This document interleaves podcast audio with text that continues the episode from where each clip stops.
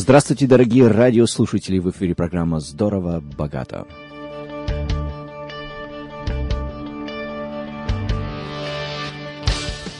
С вами ваш ведущий Рамзан Магомедов. Как всегда в это время, в этот час, мы с вами снова встречаемся.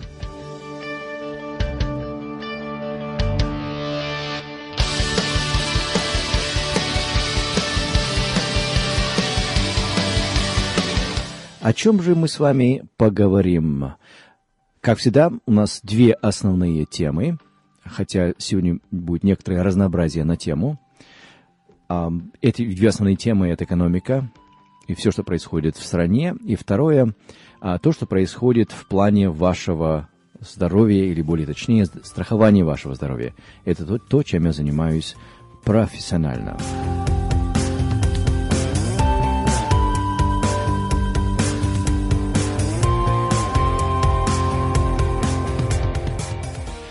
А сегодня мы а, будем говорить на эти и другие темы.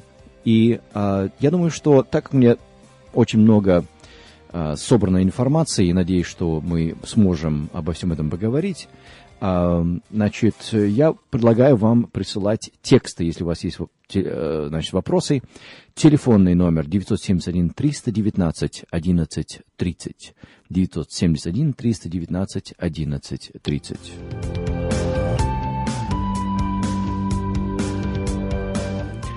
Начнем с того, что происходит сейчас на рынке ценных бумаг. Оно является, как я говорю, всегда об этом а, индикатором, а, как бы измерением температуры экономики и происходящего. И мы видим, что а, марш вперед, марш вверх, или во всяком случае а, не, не падение вниз а, на рынке ценных бумаг продолжается. Если сказать более конкретно, Dow Jones Industrial Average сегодня находится на уровне 36202. Это почти что самый высокий уровень, который был недавно достигнут в районе 36400. А, всего лишь 400 пунктов от самого рекордного высокого а, уровня, что совсем, совсем недалеко. S&P 500, в принципе, то же самое – а, только он ближе к рекорду, практически на самом высоком уровне за все времена и народы. А, и составляет он 4704. NASDAQ 100 в районе 1600-291. Что мы еще можем заметить? Европа, Европа. Европейские э, акции, как Евро Stocks 50, так и DAX. DAX – это а, значит, Deutsche что-то, а, вот я не знаю, как это точно переводится, но, как вы поняли, что это а, немецкий рынок ценных бумаг. Естественно, немцы, немцы или, или немецкая экономика является самой мощной, самой большой экономикой в Европе, и немецкие акции лидируют в плане э, европейских акций. И сейчас, прямо сегодня, находится на новом, самом большом рекорде за все времена и народы, имеется в виду немецкие народы. А если мы посмотрим на общую Европу, а европейские а, акции сегодня тоже подпрыгнули, на 27 пунктов а, Евростакс 50 идет речь, и сейчас только остановились на круглой цифре 44, 4000, я извиняюсь, 4400.00. Но европейские а, акции как блок были выше в прошлом. Они были выше в 1999 году и в самом начале 2000-х. Потом они были выше, имеется в виду выше, чем сейчас а, в 2007 году, но ниже, чем они были в 2000 И сейчас снова у них пик за последнее десятилетие, но ниже, чем они были в 2007 году. Не знаю, а, вырвется ли а, общий европейский рынок на более высокий уровень, чем это было, было раньше, как это произошло в Соединенных Штатах, как это произошло а, в, на немецком рынке индивидуально. Но рынки европейские тоже, ну, скажем так, если можно выразиться, действуют сегодня хорошо. Китай, то есть не Китай, а Япония. В Японии тоже идет подобного типа движения. Значит, сегодня рынки поднялись, находятся на уровне 29 845. Речь идет про Никей 225. Это примерно такой же, такой же индикатор или такая же картина, как в Соединенных Штатах. Dow Jones 30, то есть самый старый, самый надежный, самый такой значительный. Но напомню, что самый высокий уровень, уровень на рынке цена бумаг в Японии был аж в конце 80-х в конце 80-х, и так как у них был огромный финансовый пузырь в то время, и произошел, значит, обвал, а, и с тех пор рынки а, все еще не вернулись на вот этот самый высокий а, уровень. Значит, если возьмем 80-е, 20 лет э, в том столетии, 20 лет в этом столетии, прошло 40 лет после взрыва или э, распада этого финансового пузыря, который был тогда э, на ценных бумагах э, Европы, то есть не Европы, а э, Японии, и все еще рынок находится ниже по уровню, чем он был тогда. И это является для нас признаком того, что может быть, когда финансовый пузырь заходит слишком далеко. Он может упасть, можно потерять большие деньги, и можно за свою жизнь больше эти деньги не вернуть. Это то, что сегодня, видимо, полностью забыто на американском рынке ценных бумаг, так как сегодня финансовый пузырь, который, в моем, опять же, мнении, а, финансовый пузырь, который у нас существует в Соединенных Штатах, он самый большой за историю а, существования Соединенных Штатов. А, и я думаю, что последствия могут быть такими же самыми. Но, несмотря на все предупреждения, не смо... имеется в виду не только от меня, естественно, меня-то никто не слушает, меня никто не знает, но а, предупреждения а, сильных мира всего даже, а, очень такие известные, умные, общепризнанные специалисты в этой области, вот целый хор их, говорит об одном и том же, о том, что рынок находится в состоянии сумасшедшей мании, вот, именно мании, не просто там э, пузыря, а вот мания такая имеется в виду, психологическое состояние сегодня на рынке ценных бумаг, но он никого не слушает, этот самый рынок, и продолжает э, поступательное движение вверх. А это потому, что э, созданы условия, когда а, ну, как я обычно и много об этом говорю, а, количество денег, которые, которые просто запихивается в экономику, а, такое огромное, что этим деньгам куда-то физически нужно двигаться. И вот э, самое, так сказать, мягкое место, куда можно зайти легко и получить сразу какое-то вознаграждение за это движение – имеется возврат на эти вложенные деньги, является рынок ценных бумаг. Он продолжает себя в этом плане оправдывать, потому что чем дальше, чем больше люди покупают его, чем выше он идет, соответственно, все, кто купил, оказываются в прибыли, и они бросаются и покупают еще больше. Причем делает это не только на те деньги, которые у них есть, но еще и занимают деньги через своих брокеров, а, то, что называется margin – и вот размер а, долга именно под, под, под покупку ценных бумаг, так называемый margin debt, а, тоже находится на рекордно высоком уровне и уже дошел до 800 миллиардов долларов.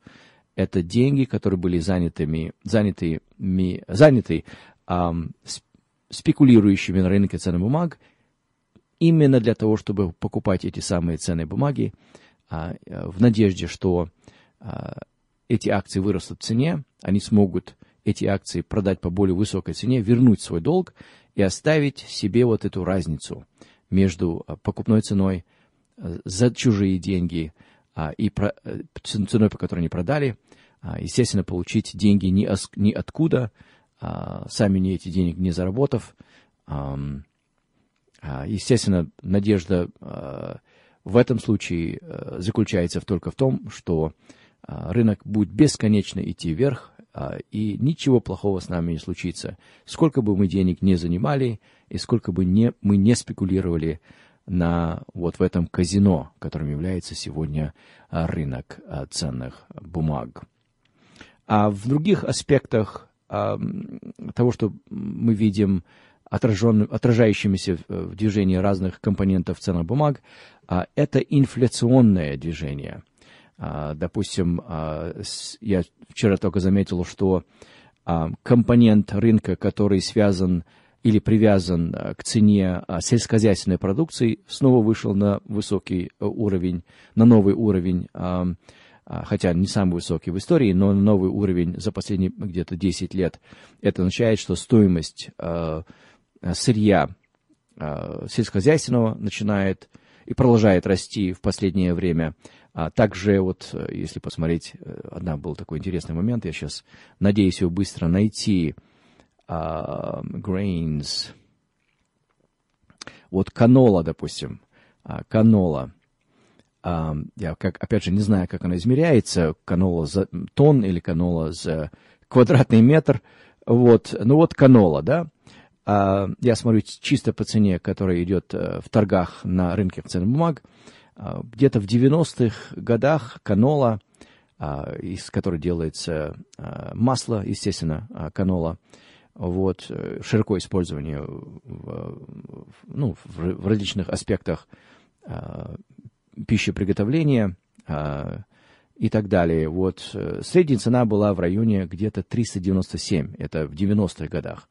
Примерно такая же цена с переменным успехом а, была и в 2000, э, от 2000 до 2010. Там был всплеск в 2008 году, когда, вы помните, был э, свой тогда а, пузырь финансовый, где-то доходило до 700, потом все это упало где-то до 350 ну, скажем, где-то 300, а ну, где-то под 400 была средняя цена. А с 2010 по 2013 а средняя цена была примерно 600, это на 50% выше, чем была в предыдущие 10 лет. И вот, начиная где-то а, с 2014 года а, по, а, по конец 2020 а, опять же, с некоторыми колебаниями, цена была в среднем, ну, скажем, 500, если можно так визуально обобщить. Ну, 500, да? И это было всего лишь, э, ну сколько там, ну, два года тому назад, когда такая цена существовала. А в конце, э, вообще-то не два года, а примерно год тому назад, потому что в конце 2020 года она все еще была в этом диапазоне, она пошла вверх как раз. И вот, э, начиная с, с начала этого года, 2021 года, цена резко пошла вверх на канолу. И вот с 500 она сейчас находится на уровне 1020. То есть стоимость сырья, в этом случае пищевого сырья, а, используя на разные цены, цены, удвоилась. Удвоилась. Так, посмотрим на овес. Это была кан канола, теперь посмотрим на овес. Овес э, такая же примерно история, а, но здесь немножко хуже. А, в плане для нас, а, не в плане для тех, кто производит овес, а для нас. А, потому что цена, начиная с 2000 по сегодняшний день, она не удвоилась, как это было в каноле, допустим, как я сказал, а она удесятерилась, даже, нет, усемерилась в 7 раз сегодня выше, чем она была тогда. Тогда в среднем стоимость была примерно 110, в 90-х годах до конца 2000-го а потом она в следующие где-то 7 лет была в районе 178, это примерно было на 70% выше по, по, сравнению с предыдущим периодом. Где-то 2008 до 2014 года она была где-то 349, снова удвоилась. Правда, потом упала, и в 2016 году стало снова примерно 200. А, ну, потом пошла вверх, и вот, опять же, начиная с начала этого года, она ушла от 300 и сейчас находится на уровне 732. Она не удвоилась, как Канола а, это сделала. Она вышла на более высокий уровень относительно а, предыдущей цены. Это примерно два с половиной раза. Как видите, а, значит, компоненты нашей жизни, они а, продолжают а, резко идти вверх деньги печатаются, э, у нас э, всевозможные э, проблемы с системой, дистрибьюторской системой по всему миру из-за коронавируса, из-за другой, других дисфункций. И вот мы видим результаты всего этого. А если мы посмотрим на все объемлющий, так сказать, объединяющий такой индикатор CPI, а CPI это а, индикатор, а, официальный индикатор инфляции а, в Соединенных Штатах, мы видим, что в октябре этого года за пос, ну, то последнее измерение, которое у нас есть, это увеличение по сравнению с предыдущим годом в сумму, не в сумму, а в процент 6,2%. Сейчас, другими словами, общая цена нашей жизни, то, как она измеряется официальным правительством, оно не всегда щедро измеряется э, а, и не всегда точно измеряется, то есть не всегда точно э, отражает реальную жизнь, она преуменьшает на самом деле это увеличение цены. Так вот, по их измерениям а, сейчас инфляция находится на уровне 6,2%. А скажу сразу, что это необычно высокий процент. Последний раз такого типа проценты мы видели где-то, наверное, в конце 80-х, то есть э, даже в середине 80-х, после того, как был огромный всплеск инфляции в 70-х годах прошлого столетия потом он начал падать, и вот у нас было несколько десятилетий очень низкой инфляции. А если мы посмотрим за последние где-то 12 лет, то мы увидим, что в 2010 году, ну, если, посмотреть на некоторые данные вот с этого момента, инфляция колебалась между 1% и 4%. А в 2015 году даже ушла в негативную территорию, другими словами, она инфляция превратилась в дефляцию где-то на одну четверть а, и оказалась в минусе на 0,2%.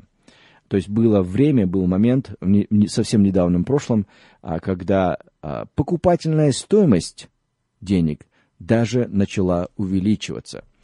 Как это ужасно, правильно? С точки зрения правительства это ужасно. Как, это так? Э, значит, люди могут больше покупать на те деньги, которые у них есть а в то время, когда правительству нужно занимать э, бесконечное количество денег для того, чтобы финансировать свои э, фантазии и амбиции. А, так вот, значит, был такой момент, ну, конечно, они быстро с этим разобрались, а, инфляция снова начала подниматься, но все равно была очень низкой, а, где-то в районе 2%, несколько лет подряд. Когда случилась пандемия и произошло резкое сокращение экономической активности, а мы все стали сидеть дома, вот, э, покупать ничего не стали, естественно, давления на цены не было, наоборот, было э, спад цен там на, на 5 секунд это случилось. В этот момент, э, это было в мае 2020 года, инфляция была, была всего лишь 12 сотых на этот месяц по сравнению с предыдущими 12 месяцами. Ну и после этого, так сказать, началось все это стимулирование.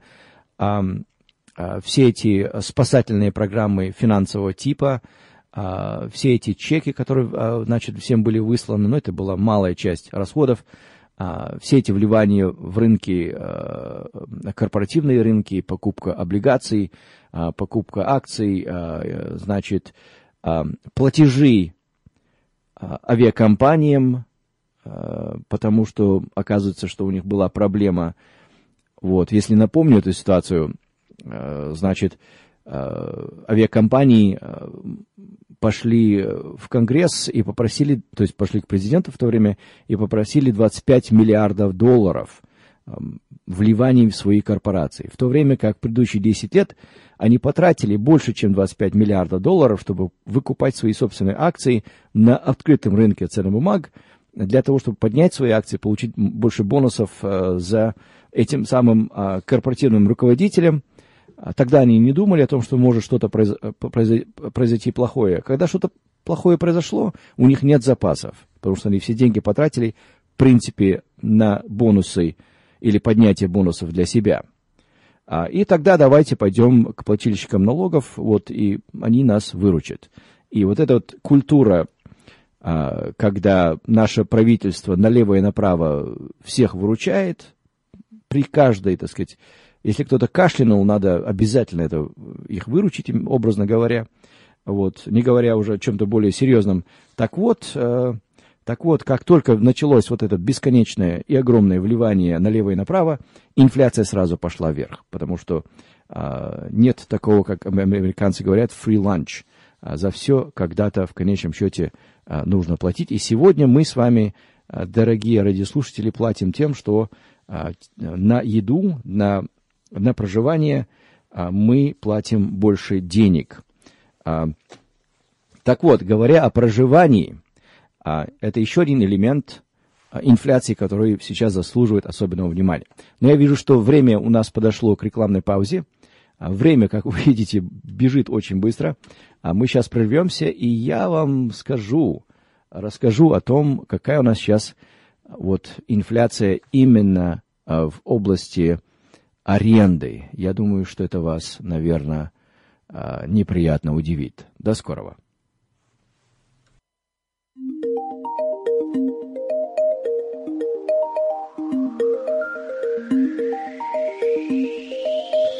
Ну что ж, начинаем вторую часть нашей программы. Я начал с того, что мы говорили про инфляцию, которая сейчас у нас идет а, в Соединенных Штатах. А, говоря о ней же, а, речь дош, дошла у нас до того, что происходит сейчас на рынке арендной, арендной среды, то есть э, аренда и ее цена.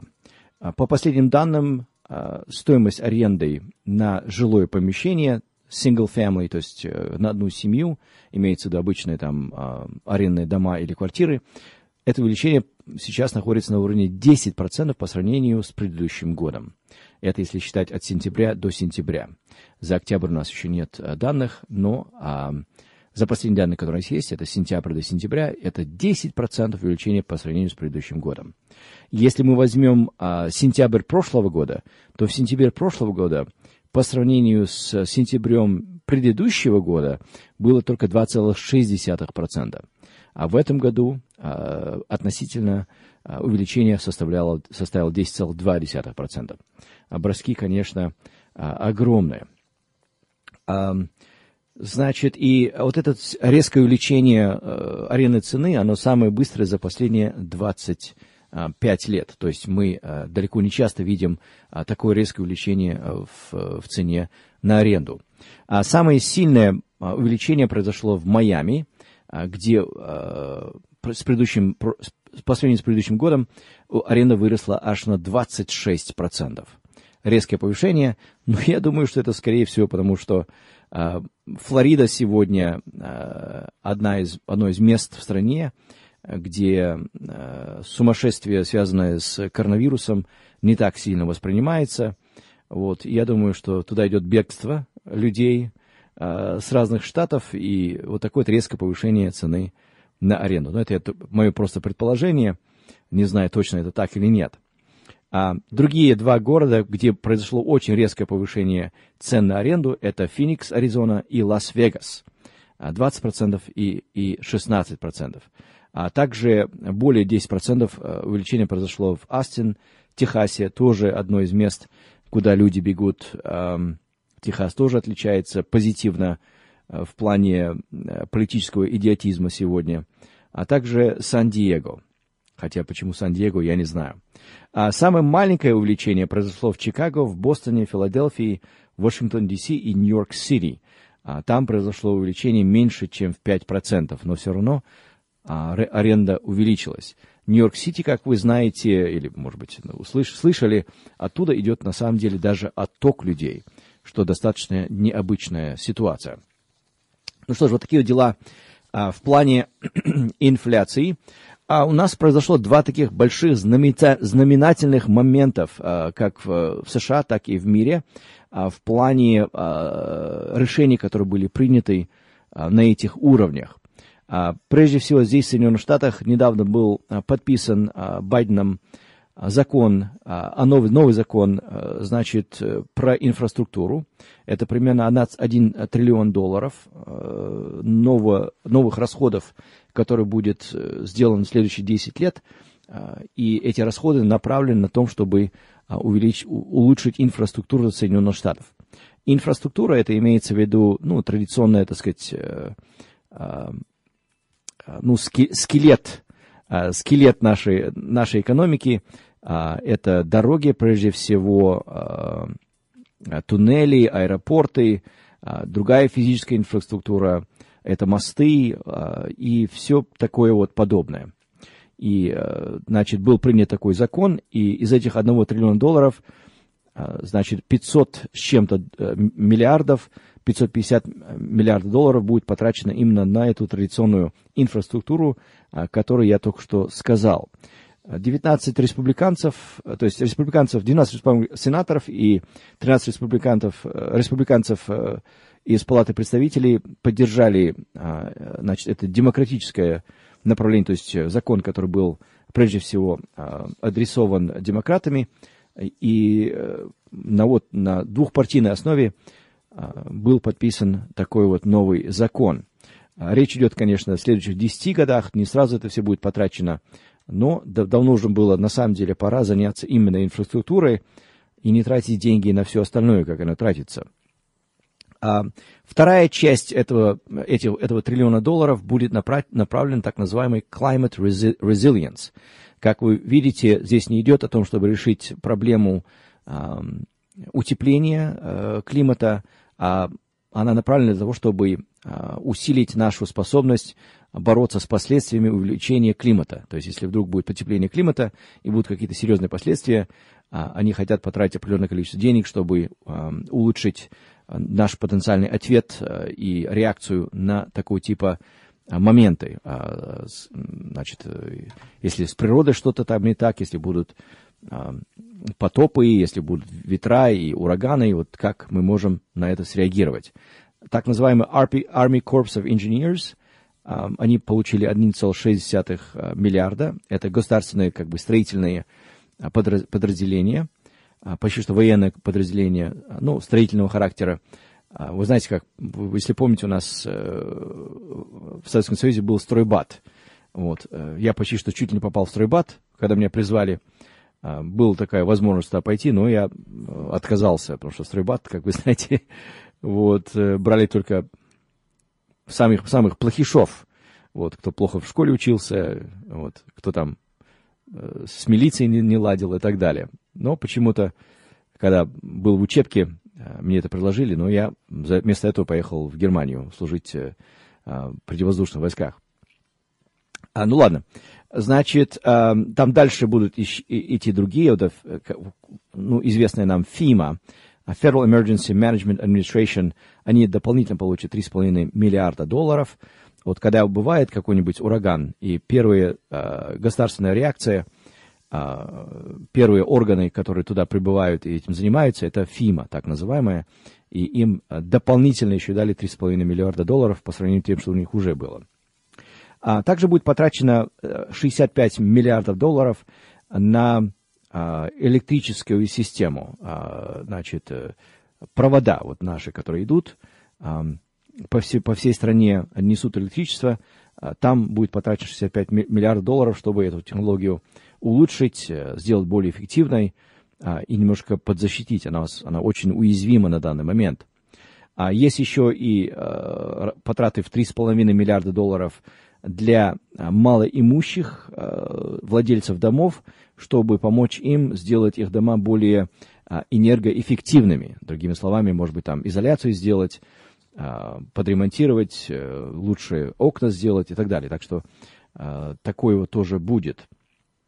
Дальше идет 39 миллиардов долларов для того, чтобы модернизировать а, общественный транспорт. И 66 миллиардов долларов, чтобы сделать то же самое для перевозок людей по Э, железным дорогам. А, в общем, такие вот такие моменты у нас идут. А также будут потрачены куча денег для того, чтобы поставить а, станции для подзарядки электрических машин а, по всей стране. По всей стране. Как вы знаете, сегодня очень много продается чисто электрических машин. Вот, но зарядка у всех дома. А так есть несколько, так сказать, разбросанных маленьких станций, где-то, может быть, э, по какому-то городу, но нет национальной системы а заправок, электрической заправок, э, вот такие вот типа, машин, и на это тоже будут потрачены, потрачено немало денег. А еще интересный момент. 8,5 миллиарда долларов будет потрачено для того, чтобы начать строительство систем, а, которые будут забирать CO2, вот этот вот, значит, углекислый газ из атмосферы и вкачивать его глубоко в землю. И таким образом там его держать. И это таким образом предлагается помочь нашей атмосфере избавиться от излишних выхлопных газов, просто их изымать из э, нашей, нашей природы, нашего воздуха э, и просто вка вкачивать глубину куда куда, куда-нибудь в землю. Э, и попытаться решить проблему, э, ну, там, скажем, увеличения температуры на планете таким вот образом. Не знаю, насколько это будет успешно, конечно, 8,5 миллиарда долларов – это совсем ничего – а, в, в плане э, вот, реально, так сказать, что-то сделать в этом направлении. Но это, они говорят, начало, начало работы, начало будет положено, чтобы создать такие системы. Ну и, как я сказал, а, вот эти 500 долларов из этого 1 триллиона долларов будут потрачены на традиционную инфраструктуру. А, где-то 110 миллиардов долларов на, на дороги, мосты, 11 миллиардов долларов на Э, безопасность транспорта, 55 э, миллиардов долларов на улучшение э, передвижения воды в коммунальной системе. Как вы знаете, в многих местах до сих пор существуют трубы, которые имеют в себе, ну как это, LED, забыл, как это называется теперь по-русски, свинец. Естественно, это очень плохо.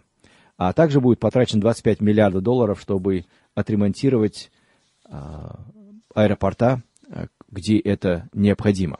В общем, такого, такого типа существует, ну, этот новый а, был принят закон, недавно подписанный Байденом по инфраструктуре. Есть еще второй закон, который тоже находится в рассмотрении, но о нем больше идет споров, и та, там закон примерно на 1,5 триллиона долларов. То есть, подумайте, что такое триллион долларов? Просто мы забываем, какие-то огромные суммы. Триллион долларов – это одна тысяча миллионов долларов. Вот когда мы говорим про миллион, миллионеров, да, вот, а, вот у кого-то там миллион долларов – это огромные деньги. А представьте себе одну тысячу таких вот миллионов.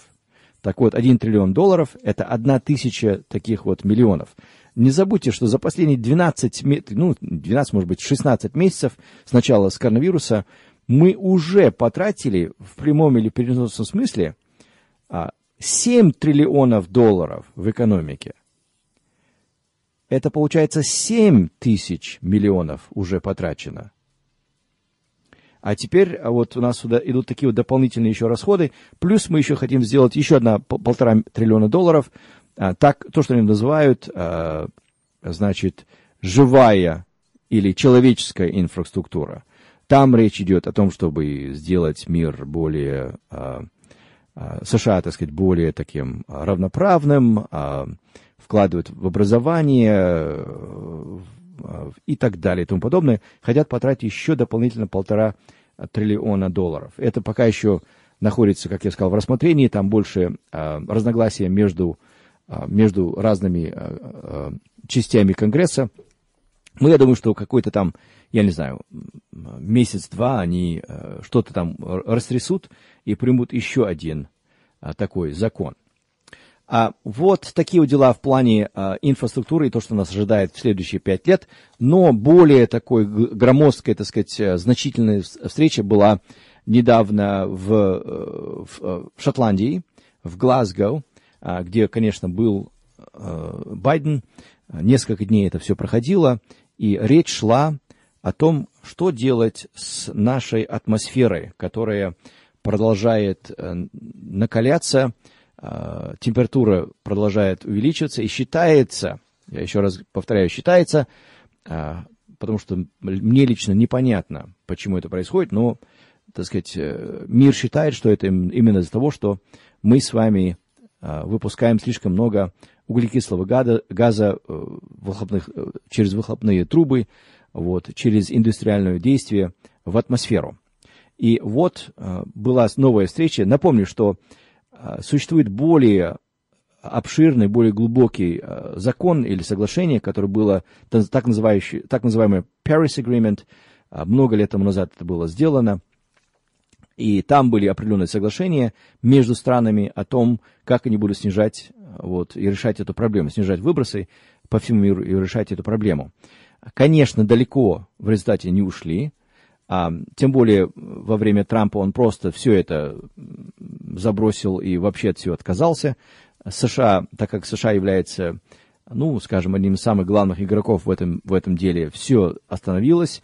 И теперь, когда пришел а, Байден, они, э, он решил, что нет, конечно же, мы будем следовать всем предыдущим соглашениям, и не только будем следовать, но будем лидировать в этом отношении. И вот э, была новая э, встреча, сделана в Шотландии, которая закончилась 15 значит, ноября. И, значит, там были вот такие, то есть оно закончилось раньше, но вот я читаю сообщение об этом 15 ноября, то есть буквально вчерашнее. Так вот, а что же там было сделано? Вся, вся суть а, того, что пытается делать мир, это то, чтобы ограничить увеличение температуры а, к 2100 году только 1,5 а, а, градусов по Цельсию. То есть, если за эти 110, 100, где-то, ну, скажем, 80 лет следующих увеличение температуры будет только 1,5 градуса по всему миру, по сравнению с тем, что сейчас оно находится, то это является, ну, скажем, идеалом. А, на большее они не рассчитывают, но это считается то, что вот мы хотим все, а, чего мы хотим все добиться, так? А по расчетам, по расчетам, если мы все делаем, как мы делаем сейчас, то увеличение может быть в два раза выше, где-то 2,9 9 десятых а, а, а, градусов по Цельсию. Но это по расчетам ученых, именно на этой траектории мы сейчас находимся. Естественно, 3, 3, 3 градуса увеличения по Цельсию температуры атмосферы Земли, это несет в себе достаточно сокрушительные последствия в виде увеличения поля Э, воды, то есть уровня воды по, в океанах и везде, а это означает много чего, затопление, а, ну и так далее и тому подобное. А, и вот этим, с этим как раз они и пытаются бор, бороться. А, на, было сделано несколько соглашений в этом плане, а, и 100 разных а, правительств согласились и расписались под этим вот соглашением. Много что было сказано. Я вот сейчас смотрю, вот много что было сказано. Во-первых, а, принято то, что а, правительства мира, ну, те, кто участвовали, самые большие и так далее, они соглашаются снизить выбросы а, углекислого газа на 45% к 2030 году всего лишь через 9 лет, даже 8 лет. На 45%. Мне кажется, это ну просто а, невозможно. Это фантазия на тему, которая совершенно нереализуема. Особенно в том плане, что э, экономическая активность, рост населения, все это продолжается. Э, и если мы посмотрим на, э, на планы, которые существуют в тех же самых странах, это тоже здесь описывается, то добыча, которая запланирована, а, нефти, там, газа и так далее, а, угля, оно находится на таком уровне, что это на 100% превышает та, ту цель, которую они себе поставили. Сегодня, чтобы поддерживать нашу жизнь, мы должны а, использовать 100% больше, а, больше всего этого горючего, чем то, на что согласились сегодня участники а, вот этого, вот этого, так сказать, вот этой встречи. А, да, вот, ну, скажем так, цели очень амбициозные. Не знаю, насколько это будет возможно. Но вот такая вот цель у них есть. И это цель, которой они, под которой они все расписались. Дальше. Дальше что у нас здесь?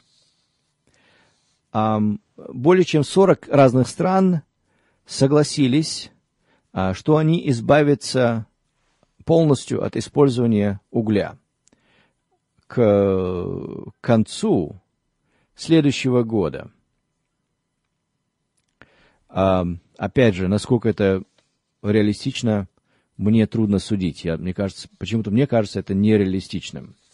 А дальше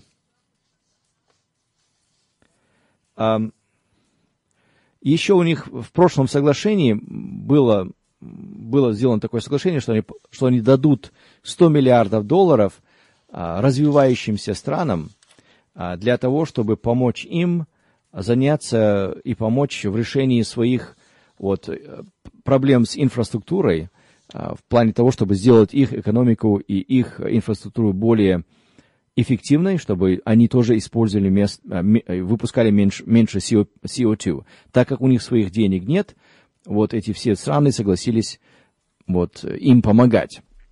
И вот здесь вот мне было совершенно вот смешно. А, и здесь написано, сказано, было обсуждалось, что эти 100 миллиардов, которые, кстати, они не сделали, они, они обещали и не сделали, не сделано и половина этого, не дано, так сказать, даже половина тех денег развивающим странам, которые вот, э, развитые страны обещали. Но дальше что произошло?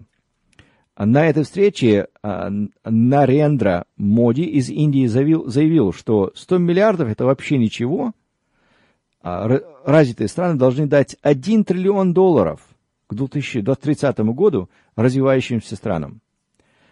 А вот группа африканских э, стран заявила, что они вообще хотят 1,3 триллиона долларов каждый год, начиная с 2025 года. 1,3 триллиона долларов каждый год от развитых стран они хотят получить, а, чтобы им помочь с вопросами а, потепления климата. Но это уже, так сказать, действительно заслуживает э, ну, иронии как минимум. А, но это, это просто, я не знаю что. 1,3 триллиона они хотят. Е- каждый год. Каждый год мы хотим. То есть, как видите, э, с одной стороны, вроде бы э, цели-то хорошие, хотя на самом деле я не, не знаю, насколько это реально является то, что э, там потепление, если, если таковое и есть, оно именно решаемо тем, что мы снизим выхлопы вот, и выпуск CO2, а, вот этот карбон а, в атмосферу. А почему я так говорю? Потому что если посмотрим на историю а, Земли, вот у нас есть много данных по истории Земли, то мы видим, что за тысячелетия Земля и накалялась, и потом охлаждалась, и накалялась, и потом охлаждалась. Вот эти циклы, и не, в, не полтора градуса, а намного больше. Эти циклы происходят в истории Земли достаточно регулярно. Напомню, а, в прошлом был и Ice Age. Помните? Мы изучали в школе, когда большинство мира было покрыто льдом, и люди даже в это время жили, где-то 100 тысяч лет это проходило. Вот. Так что вот эти перепады, они существуют и без участия а, ин, ин, индустрии а, вот, человечества. И насколько именно сегодняшние, скажем, некоторые увеличения в в температуре относится к нам, я не знаю. Но я знаю одно, что вот международная кооперация, о которой сейчас идет речь, если особенно основана на том, что одни страны будут давать деньги другим странам, она просто нереалистична, и в конечном счете эти все соглашения обвалятся. Они обвалятся, потому что такое движение денег, оно сделает ничего, кроме как коррупцией эти деньги будут, пойдут кому-то в карман, а не на реальные какие-то цели. И давайте я вам приведу недавний живой пример. А, когда американское правительство вышло из Афганистана, американская армия резко обвалилась. Она не дала вообще никакой отпор а, а, тем, кто там жил, талибам, так? И Вчера я читаю статью о том, что бывший финансовый министр а, Афганистана сказал, что а, из армии Афганистана, которая числилась, 300 тысяч из этих вояк были а, фиктивными, их просто придумали. И правительство Афганистана вот просто э, клало себе в, карман те зарплаты, которые вроде бы выплачивались этим 300 тысяч фиктивных солдатов. А это потому, что страна, Соединенные Штаты, финансировала все. И единственный стимул, который был у этой страны, у правителей, просто красть эти деньги. И какой будет стимул, когда миллиарды и миллиарды долларов будет, будут отправляться в какую-то страну на их вот, эфемерную, а, нечетко обозначенные цели по снижению а, их влияния на выпуск а, а, в атмосферу а, углекислого газа. Это, это просто идеальная ситуация для того, чтобы можно было легко красть эти деньги. Конечно же, ничего не произойдет. Конечно же, это будет очевидно, что все это ну, прош... полная блажь. И вот как серьезные люди, сидя э, на этих ассамблеях, делят, опять же, несуществующие деньги, когда эти все развитые страны сидят на огромном долге, но все равно всем обещают все и говорят, что мы все решим, и э, всем, так сказать, развивающимся странам еще дадим кучу денег, и сами, сами откажемся от своей индустрии, а, э, снизим свои, так сказать, индустриальную активность на 45% в следующие 10 лет. Но это просто фантастика. Это просто фантастика и а, несерьезно, как минимум. А вот такие вот дела происходят. Конечно же, я очень-очень надеюсь, что я не прав. А, надеюсь, что действительно а, есть какой-то а, а, ну, организационная серьезность а, среди этих стран. Но пока этого не вижу. Это был второй большой, большая встреча по климату. Напомню, что предыдущее Парижское соглашение было даже больше и серьезнее, чем это. И вот уже вторая встреча, они говорят, ну, с первой встречи мы ничего не сделали, давайте вот вторую попробуем. И давайте пообещаем друг другу еще больше. Вот такие вот игры мы сегодня играем в мире. Ну что ж, я вижу, вижу то есть э, время у меня практически закончилось. Осталось всего лишь несколько минут. Так, вопросов э, я не вижу у себя. Опять же, напоминаю, что если кто-то хочет задать вопрос или участвовать, э, смс-ка это 971 319 1130, 971 319 1130. А напомню всем, кто может быть, кому это может быть надо, что сейчас еще, еще продолжается период регистрации, так называемый Annual Election Period, для тех, у кого есть Medicare. А это в основном те люди, кому за 65 лет. Или те люди, у кого есть э, инвалидность, и им тоже дали Medicare. Medicare – это а, такое а, медицинское страхование для вот этих категорий населения. А, все это продолжается и будет идти до 7 декабря. Если у вас есть вопросы, если нужно что-то выяснить, будь, будь вы моим клиентом или нет, вот звоните 503-704-7532. 503-704-7532. Напомню, что я работаю не только здесь, э, в Орегоне и Вашингтоне, а, но и в 26 штатах э, страны. А, так что, если у вас есть друзья, знакомые в других штатах, вот, я им тоже способен помочь. Ну что ж, на этом сегодня все. Я желаю вам а, хорошей недели.